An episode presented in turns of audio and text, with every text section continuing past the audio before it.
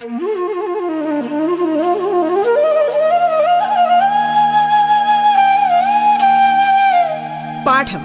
കേട്ടു പഠിക്കാൻ radio കേരളയിലൂടെ.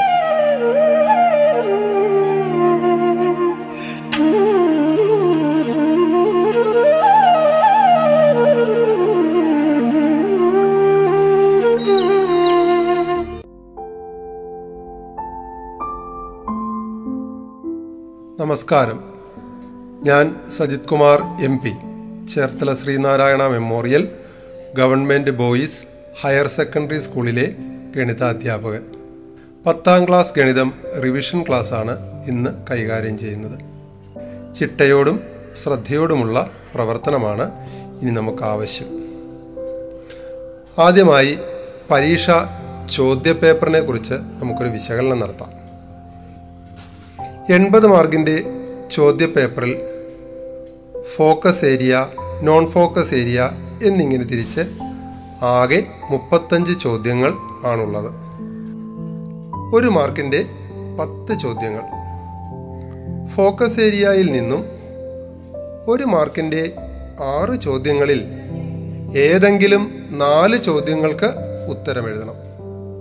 Non focus ഏരിയയിൽ നിന്നും നാല് ചോദ്യങ്ങളിൽ നാലിനും ഉത്തരമെഴുതണം രണ്ട് മാർക്കിന്റെ എട്ട് ചോദ്യങ്ങൾ.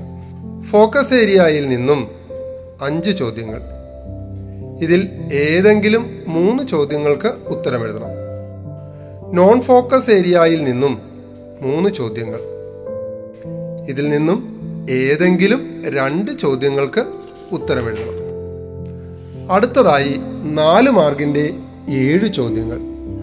ഇതിൽ ഫോക്കസ് ഏരിയയിൽ നിന്നും ഉള്ള അഞ്ച് ചോദ്യങ്ങളിൽ മൂന്ന് ചോദ്യങ്ങൾക്ക് ഉത്തരം എഴുതണം. നോൺ ഫോക്കസ് ഏരിയയിൽ നിന്നും ഉള്ള രണ്ട് ചോദ്യങ്ങളിൽ ഒരു ചോദ്യത്തിന് മാത്രം ഉത്തരം ഉത്തരമെഴുതിയാൽ മതി. ആറ് മാർക്കിന്റെ ഏഴ് ചോദ്യങ്ങൾ. ഇതിൽ ഫോക്കസ് ഏരിയയിൽ നിന്നും ഉള്ള നാല് ചോദ്യങ്ങളിൽ മൂന്ന് ചോദ്യങ്ങൾക്ക് ഉത്തരം എഴുതണം. നോൺ ഫോക്കസ് ഏരിയയിൽ നിന്നുള്ള മൂന്ന് ചോദ്യങ്ങളിൽ രണ്ട് ചോദ്യങ്ങൾക്ക് ഉത്തരമെഴുതണം അവസാനമായി എട്ട് മാർക്കിന്റെ മൂന്ന് ചോദ്യങ്ങൾ. ഇതിൽ ഫോക്കസ് ഏരിയയിൽ നിന്നും മാത്രമേ ചോദ്യങ്ങൾ ഉണ്ടാവൂ മൂന്ന് ചോദ്യങ്ങളിൽ രണ്ട് ചോദ്യങ്ങൾക്ക് മാത്രം ഉത്തരം ഉത്തരമെഴുതിയാൽ മതി. അതായത് ചോദ്യപേപ്പറിലുള്ള മുപ്പത്തഞ്ച് ചോദ്യങ്ങളിൽ ഇരുപത്തിമൂന്ന് ചോദ്യങ്ങൾ ഫോക്കസ് ഏരിയയിൽ നിന്നും അതിൽ പതിനഞ്ച് ചോദ്യങ്ങൾക്ക് മാത്രം ഉത്തരം എഴുതുക നോൺ ഫോക്കസ് ഏരിയയിൽ നിന്നും പന്ത്രണ്ട് ചോദ്യങ്ങൾ ഉണ്ടാവും അതിൽ ഒൻപത് ചോദ്യങ്ങൾക്ക് മാത്രം ഉത്തരം എഴുതിയാൽ മതി. അപ്പോൾ എൺപത്തിനാല് മാർക്കിന്റെ ചോദ്യങ്ങൾ ഫോക്കസ് ഏരിയയിൽ നിന്നും ഉണ്ടെങ്കിലും അൻപത്തിയാറ് മാർക്കിന്റെ ചോദ്യങ്ങൾക്ക് മാത്രം ഉത്തരം എഴുതിയാൽ മതി. നോൺ ഫോക്കസ് ഏരിയയിൽ നിന്നും മുപ്പത്തിയാറ് മാർക്കിന്റെ ചോദ്യങ്ങളിൽ ഇരുപത്തിനാല് മാർക്കിന്റെ ചോദ്യങ്ങൾക്ക് മാത്രം ഉത്തരം എഴുതുക. ഈ വർഷത്തെ ചോദ്യ പേപ്പറിന്റെ ഘടന ഇതാണ്. ഏവരും ശ്രദ്ധിക്കുമല്ലോ. ആകെ പതിനൊന്ന് പാഠഭാഗങ്ങളാണ് നമുക്ക് ഗണിതത്തിൽ പഠിക്കാനുള്ളത്. അതിൽ ആദ്യത്തെ പാഠഭാഗമാണ് സമാന്തര ശ്രേണികൾ അരിത്തമെറ്റിക് സീക്വൻസ് എന്ന് പറയുന്നു ഒരു സമാന്തര ശ്രേണിയുടെ ഏതു പദത്തിൽ നിന്നും തൊട്ടു പുറകിലെ പദം കുറച്ചാൽ പൊതുവ്യത്യാസം ലഭിക്കും.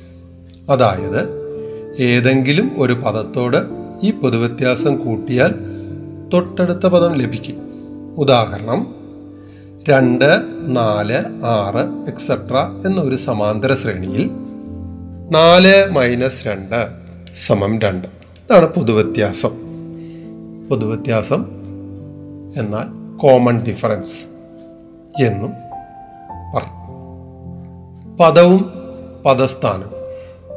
ഒരു സമാന്തര ശ്രേണിയുടെ ഏത് രണ്ട് പദങ്ങൾ തമ്മിലുള്ള വ്യത്യാസവും പൊതുവ്യത്യാസത്തിന്റെ ഗുണിതമാണ്.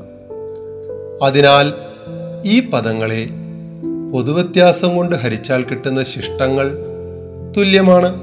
അതായത് പൊതുവ്യത്യാസം സമം പദവ്യത്യാസം ഭാഗം പദസ്ഥാന വ്യത്യാസം എന്ന് മനസ്സിലാക്കാം. Common difference is equal to term difference divided by position difference സമാന്തര ശ്രേണിയുടെ ബീജഗണിതം. ഓൾജിബ്രൈക്ക് ഫോം ഏതൊരു സമാന്തര ശ്രേണിയുടെയും ബീജഗണിത രൂപം എക്സ് എൻ സമം എ എൻ പ്ലസ് ബി എന്നാണ്. ഇതിൽ എ എന്നാൽ പൊതുവ്യത്യാസവും ബി എന്നാൽ ആദ്യപദം മൈനസ് പൊതുവ്യത്യാസം എന്നുമാണ്. എണ്ണൽ സംഖ്യകളുടെ തുക. തുടർച്ചയായ എണ്ണൽ സംഖ്യകളുടെ തുക. Sum of first n natural numbers s n is equal to n into n plus one by two n എന്നാൽ പദങ്ങളുടെ എണ്ണം. ഉദാഹരണം one plus two plus three plus etcetera ten ആദ്യത്തെ പത്ത് എണ്ണൽ സംഖ്യകളുടെ തുക പത്ത് ഇന്റു പതിനൊന്ന് ഭാഗം രണ്ട്. Ten into eleven by two എന്നെഴുതാൻ സാധിക്കും. ആദ്യത്തെ എൻ ഒറ്റ സംഖ്യകളുടെ തുക. Sum of first n odd numbers. N square. ഉദാഹരണം one plus three plus five. ആദ്യത്തെ മൂന്ന് ഒറ്റ സംഖ്യകൾ. ത്രീ സ്ക്വയർ എന്നെഴുതാം. ആദ്യത്തെ എൻ ഇരട്ട സംഖ്യകളുടെ തുക. N into n plus one sum of first n even numbers n into n plus one ഉദാഹരണം two plus four plus six sum of first three even numbers three into three plus one എന്ന് നമുക്ക് എഴുതാൻ സാധിക്കും. ഒരു സമാന്തര ശ്രേണിയിലെ ഏതെങ്കിലും രണ്ട് പദങ്ങളെ സംബന്ധിച്ച പദസ്ഥാനങ്ങളുടെ തുക തുല്യമാണെങ്കിൽ ആ പദങ്ങളുടെ തുകയും തുല്യമായിരിക്കും. അടുത്തതായി ഒരു സമാന്തര ശ്രേണിയിലെ ആദ്യത്തെ എൻ പദങ്ങളുടെ തുക എസ് എൻ സമം a into n into n plus one ഭാഗം രണ്ട് പ്ലസ് ബി എൻ എ എന്നാൽ പൊതുവ്യത്യാസം എൻ എന്നാൽ പദങ്ങളുടെ എണ്ണം ബി എന്നാൽ ആദ്യപദം മൈനസ് പൊതുവ്യത്യാസം എന്നാണ് അർത്ഥമാക്കുന്നത്. ഇനി ആദ്യ പദവും അവസാന പദവും പദങ്ങളുടെ എണ്ണവും തന്നിരുന്നാൽ നമുക്ക് സമാന്തര ശ്രേണിയുടെ തുക കണ്ടെത്താം. First term last term and number of terms s n is equal to n by two into x one plus x n by two into ആദ്യ പദം പ്ലസ് അവസാന പദം എന്നെഴുതാൻ സാധിക്കും. അവസാനമായി ഒരു സമാന്തര ശ്രേണിയുടെ ആദ്യത്തെ എൻ പദങ്ങളുടെ തുകയും അടുത്ത എൻ പദങ്ങളുടെ തുകയും തമ്മിലുള്ള വ്യത്യാസം എപ്പോഴും എൻ സ്ക്വയർ ഇന്റു ഡി ആയിരിക്കും. ഇത്രയുമാണ് ഏറ്റവും പ്രധാനപ്പെട്ട കാര്യങ്ങൾ നമ്മൾ ഒന്നാമത്തെ പാഠഭാഗത്തിൽ നിന്നും മനസ്സിലാക്കേണ്ടത്.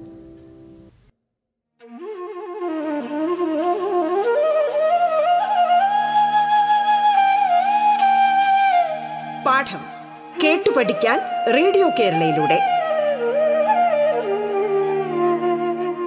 തുടർന്ന് കേൾക്കാം പാഠം.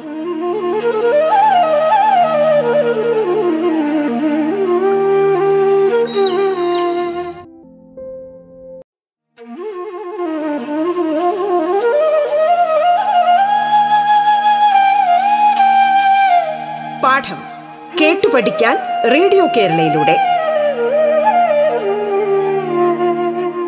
തുടർന്ന് കേൾക്കാം പാഠം.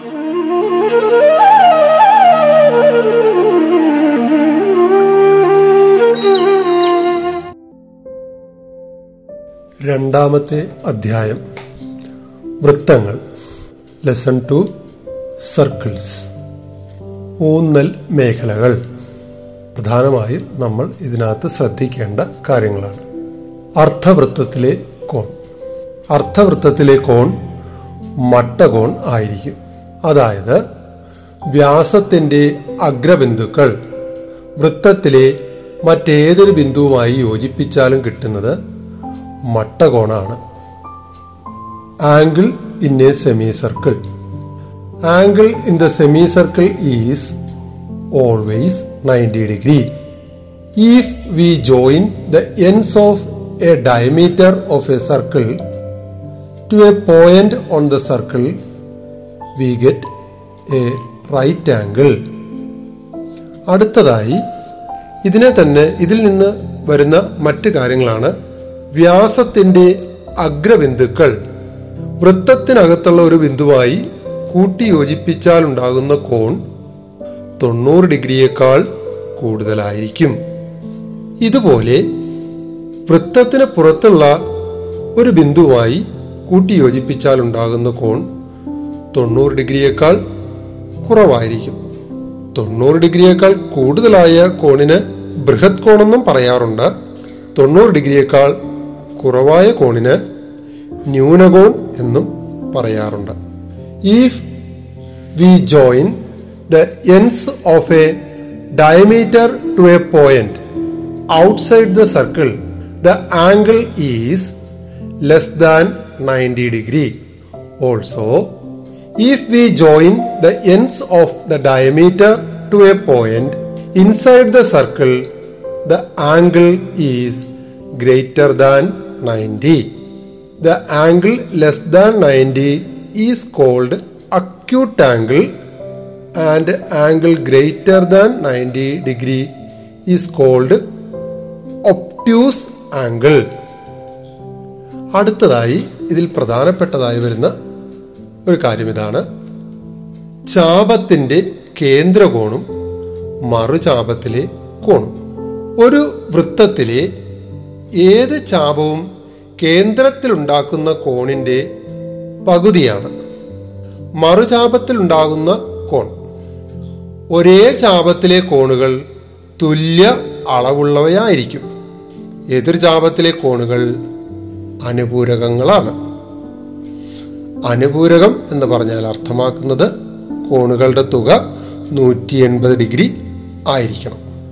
Central angle of an arc and angle at the opposite arc the angle made by any arc of a circle on the alternate arc is half the angle made at the center. Angles in same arc are equal angle in opposite arcs are supplementary supplementary means sum of two angles is one eighty degree അടുത്തതായി നമ്മൾ ഇതിൽ പ്രധാനമായി ശ്രദ്ധിക്കേണ്ടതാണ് ചക്രീയ ചതുർഭുജം. ഒരു ചതുർഭുജത്തിലെ എല്ലാ ബിന്ദുക്കളും എല്ലാ ശീർഷങ്ങളും വൃത്തത്തിലായാൽ ആ ചതുർഭുജത്തെയാണ് ചക്രീയ ചതുർഭുജം എന്ന് പറയുന്നത്. അതിൽ പ്രധാനമായും അറിയേണ്ട വസ്തുത ഇതാണ്.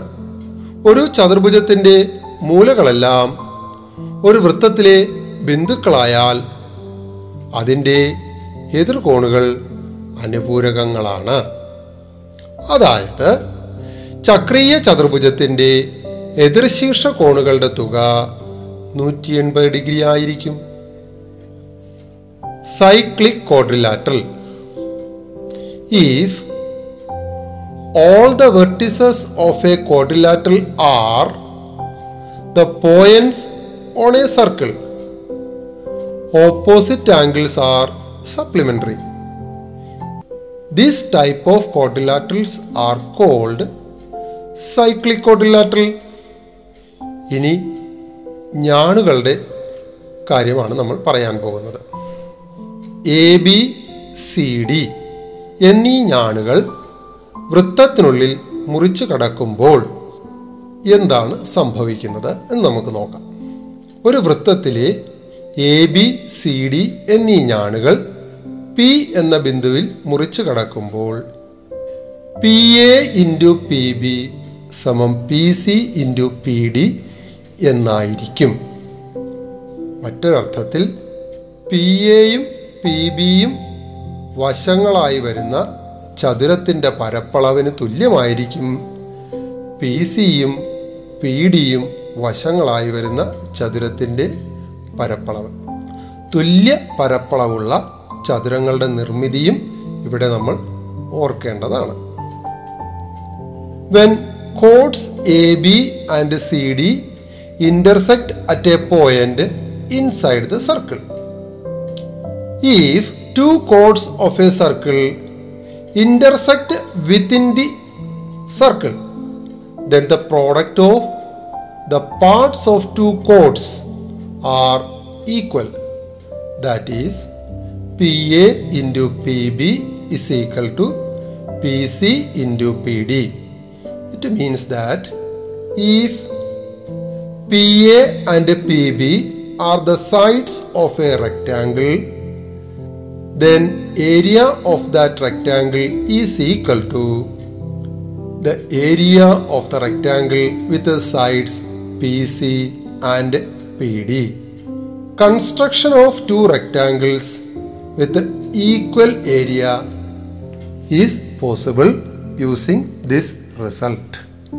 ഒരു വൃത്തത്തിലെ ഒരു വ്യാസത്തിന് അതിന് ലംബമായ ഒരു ഞാൻ മുറിക്കുന്ന ഭാഗങ്ങളുടെ ഗുണനഫലം ഞാനിന്റെ പകുതിയുടെ വർഗമാണ് നമുക്കറിയാമല്ലോ വ്യാസവും ഒരു ഞാൻ തന്നെയാണ്. അപ്പൊ വ്യാസമായി മാറിയാൽ നമുക്ക് എന്താണ് മാറ്റം വരുന്നത്? അപ്പൊ P A into P B എന്ന് പറയുന്നത് പി സി സ്ക്വയറായി മാറും.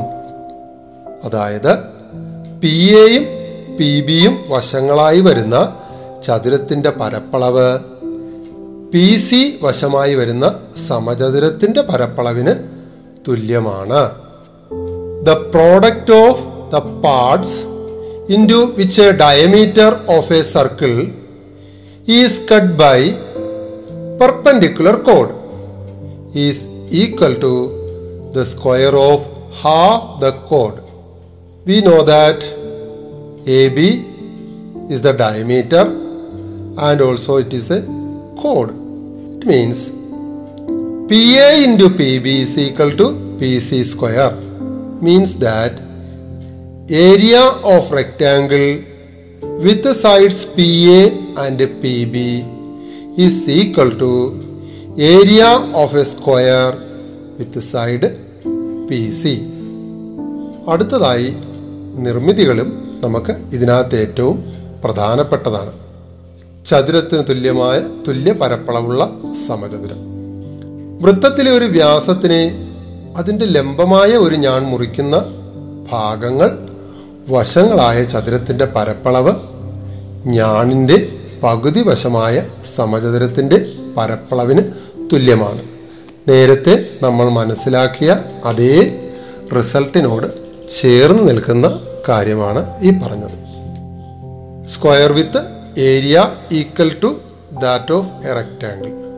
The area of the rectangle formed of parts into which a diameter of a circle is cut by a perpendicular chord is equal to the area of the square formed by half the chord. പ്രധാനപ്പെട്ട ആറ് തത്വങ്ങളാണ് നമുക്ക് ഈ പാഠഭാഗത്തിൽ മനസ്സിലാക്കാനായിട്ടുള്ളത്.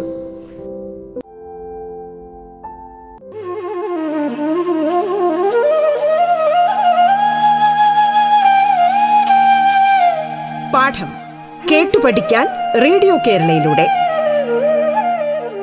പാഠത്തിന്റെ ഇന്നത്തെ അധ്യായം പൂർണമാകുന്നു. ഇനി അടുത്ത ദിവസം കേൾക്കാം. നമസ്കാരം.